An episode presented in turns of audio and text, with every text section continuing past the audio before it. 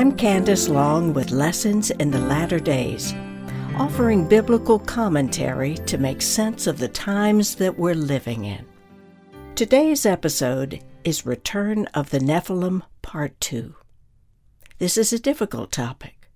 Friends have encouraged me for years to share what I have learned in some 30 years of research. I'm very selective about my information sources, and today you may hear some disturbing things but I will give you source references so you can examine things for yourself. My goal is not to frighten listeners. Rather, the Lord warned us that these days were coming. I want to inform what the enemy of our souls is planning to do so that we will know how to pray and how to navigate a time period that no one has walked before. The other day I got a news report on my phone with this headline Ex UFO Pentagon program chief outlines compelling UFO theories. Now, Luis Elizondo detailed three leading theories on where UFOs originated and how these vehicles operate outside of our understanding of the laws of physics, such as instant acceleration, hypersonic velocity, low observability, and the ability to fly without wings or even engines. Now, experts don't want to say out loud what many people are thinking namely, that these vehicles may come from another world. In Luke 21, the Lord told his disciples, Nation will rise against nation and kingdom against kingdom. There will be great earthquakes, and in various places famines and pestilences, and there will be terrors and great signs from heaven. Jesus told us this so that we would not be alarmed. He said in John 14, Don't let your heart be troubled. Believe in God, believe also in me. I go to prepare a place for you. We have to hold on to that. So, what is really going on here? Why create this kind of media buzz about UFOs? Who really benefits from talk of strange vehicles and alien spacecraft? I believe the motivation is to instigate fear and insecurity in the masses, and this is the work of the final kingdom that the Hebrew prophet Daniel tells us about. The kingdom where nations come together to establish the New World Order. This is what is forming before us. But before I break out these passages in Daniel, I want to say this to anyone who may be saying, Why bother? The enemy is too strong. I might as well give up. That is the wrong attitude and not the intent of this series. God responds to the cries of his children. That's why the two episodes on repentance are so important. In this episode, you're going to see where our leaders and our countries have opened doors to forces they had no business opening. When we see the wrongs that our nation has committed against God, our responsibility is to repent. Let's look at the book of Daniel that describes this final kingdom because it connects with the Nephilim that we discussed in the last episode. If you're not familiar with Daniel, let me provide a brief backstory. When the temple in Jerusalem was destroyed and Judah was overthrown, the Hebrew prophet Daniel was taken captive to Babylon and assigned to serve in King Nebuchadnezzar's palace. Now, Daniel was just a servant, but God had a special assignment for him. In Daniel 2, we read about an image that the king saw in a dream, and the dream troubled him so much that he searched throughout Babylon for someone who could interpret its meaning. Now, Daniel's reputation as a dream interpreter eventually got noticed, and he was brought before the king. And Daniel said to the king, No wise men, enchanters, magicians, or astrologers can show the mystery which the king has asked. But there is a God in heaven who reveals mysteries, and he has made known to King Nebuchadnezzar what will be in the latter days. You saw a great image, and its appearance was frightening. The head of this image was of fine gold, its breast and arms of silver, its belly and thighs of bronze, its legs of iron, its feet partly of iron and partly of clay. As you looked, a stone was cut out by no human hand, and it struck the image on its feet of iron and clay and broke them in pieces. The wind carried them away so that not a trace of them could be found. But the stone that struck the image became a great mountain and filled the whole earth. Many scholars have written about this dream and its interpretation, so I will not cover it in detail here. But the consensus of Judeo Christian thought is that God lays out in this dream the kingdoms of world power that come before the kingdom, the messianic kingdom which destroys all the others and fills the earth. What are these kingdoms? Number one is the head of gold, which represents Babylon. That's why the dream was given to the Babylonian king Nebuchadnezzar. The number two kingdom that came next, the silver breast and arms, was Media Persia. Number three, the belly and thighs of bronze, were Greece. Number four, the legs of iron were Rome. And the final kingdom is represented by the feet and toes, partly of iron and partly of clay. Now, many scholars see this as a revived Roman Empire conglomerate that is different from all the other kingdoms. In other words, it's an extension of the fourth kingdom because it contains iron. But it is different because it is mixed with a whole other ingredient clay. It is this final kingdom that I want to focus on here. I call it the kingdom of the toes, a divided kingdom made up of ten kings, represented by the ten toes. In Daniel 7, the prophet describes this kingdom using the terms different, diverse, terrible, dreadful, and exceedingly strong. In this last episode, I told you that the Hebrew word for different or diverse is the word shana, which means altered or changed. I believe Daniel is telling us that this final kingdom will be genetically altered and mixed, which is the mark of the Nephilim, half angel, half human. In speaking about the ten toes, Daniel writes, And in the days of those kings, the God of heaven will set up a kingdom which shall never be destroyed, nor shall its sovereignty be left to another people. It shall break in pieces all the kingdoms and bring them to an end. I want to suggest that this final kingdom that Daniel writes about is the alliance that is forming now under the banner of globalism, referred to as the New World Order. Let me share some of my research with you. It is found in a monograph by Dr. John Coleman called the Global 2000 Report, a blueprint for global genocide. In 1979, Dr. Coleman received a copy of a massive secret society document commissioned by the Club of Rome. It was written by Cyrus Vance after Jimmy Carter accepted it as U.S. policy. This report was based on the study of the Earth's resources and population growth. Now, who commissioned this report? The world's most wealthy and powerful people, referred to by such names as the elite, the Illuminati, or a term they often call themselves, the Olympians. The objective was to create a blueprint to get rid of 2.5 billion people by the year 2020. This elite group, or Illuminati, which means illumined or enlightened ones, believe they have been divinely entrusted with the stewardship of all of the world's resources. Now, let me quote a description of the Nephilim from last week's episode. Quote, As an elite class, the Nephilim, half angel, half human, intermarried within the family to maintain their angelic bloodline as Nephilim. Their goal was to own and rule the earth. I read Dr. Coleman's report, and it is alarming. It proposes genetic manipulation of viruses and experimentation upon unsuspecting people to find the right methods to get rid of the billions of people they consider useless.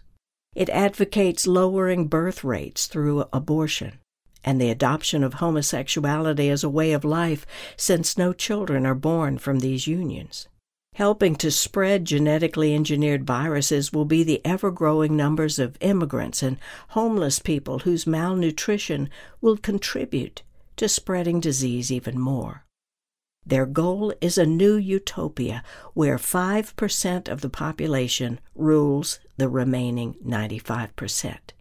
This is what is forming before our eyes, and it is what Daniel describes as the final kingdom before the day of the Lord.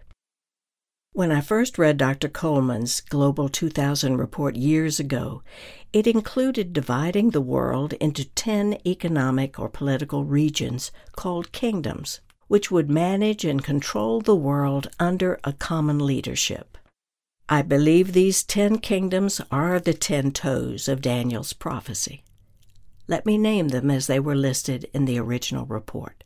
Number one, North America. Number two, Western Europe. Number three, Japan. Number four, Australia and South Africa. Number five, Eastern Europe. Number six, Latin America. Number seven, North America and the Middle East.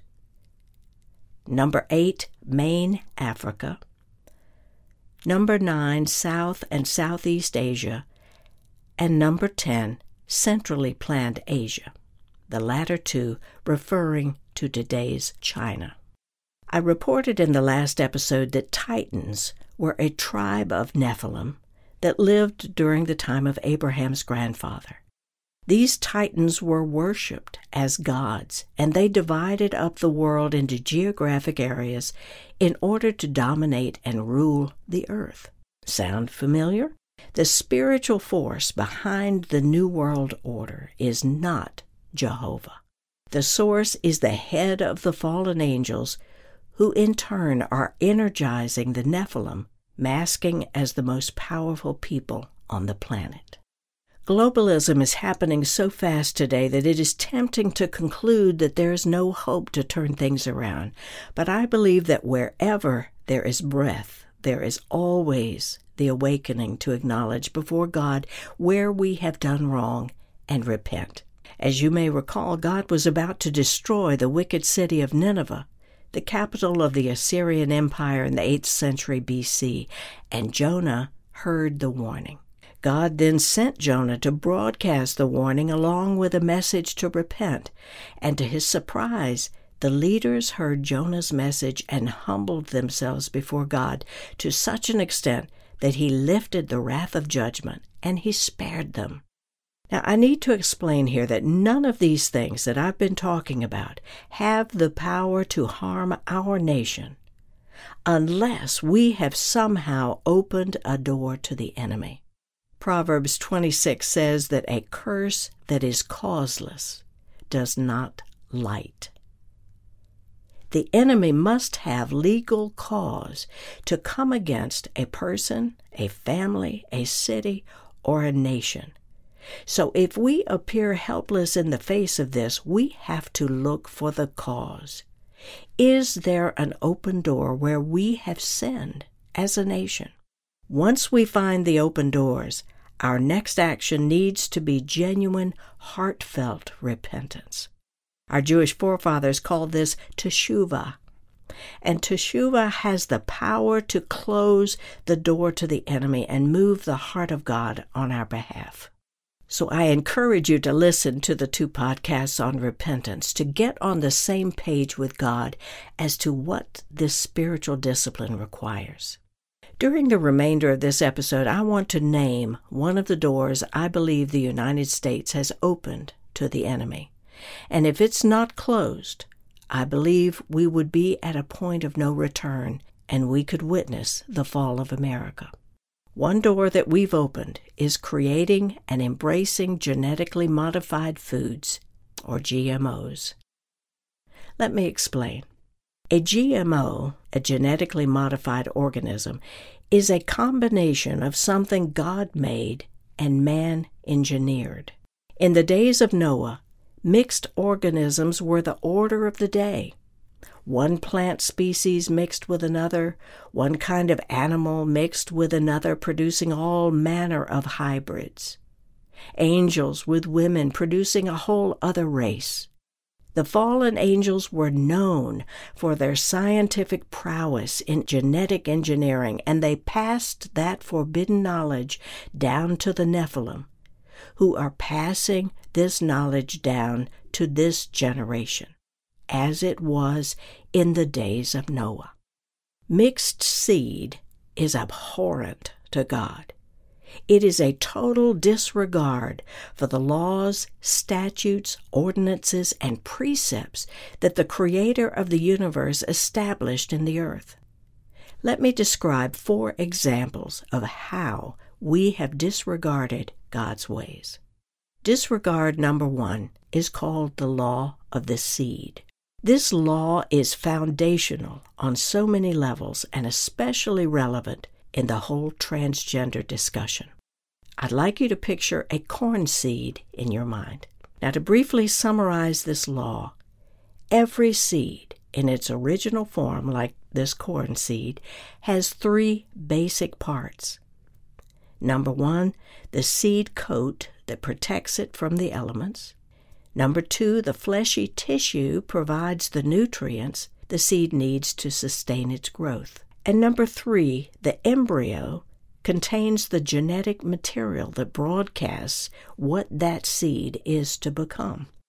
To give you an example, this corn seed does not have an identity crisis within itself. It was created, purposed, and destined to be corn. Inside the seed, there is an inherent peace and rest because it knows what it is. This is a seed as God has created it. There is no mixture in God's mind when He created the seeds that form the building block for all of creation.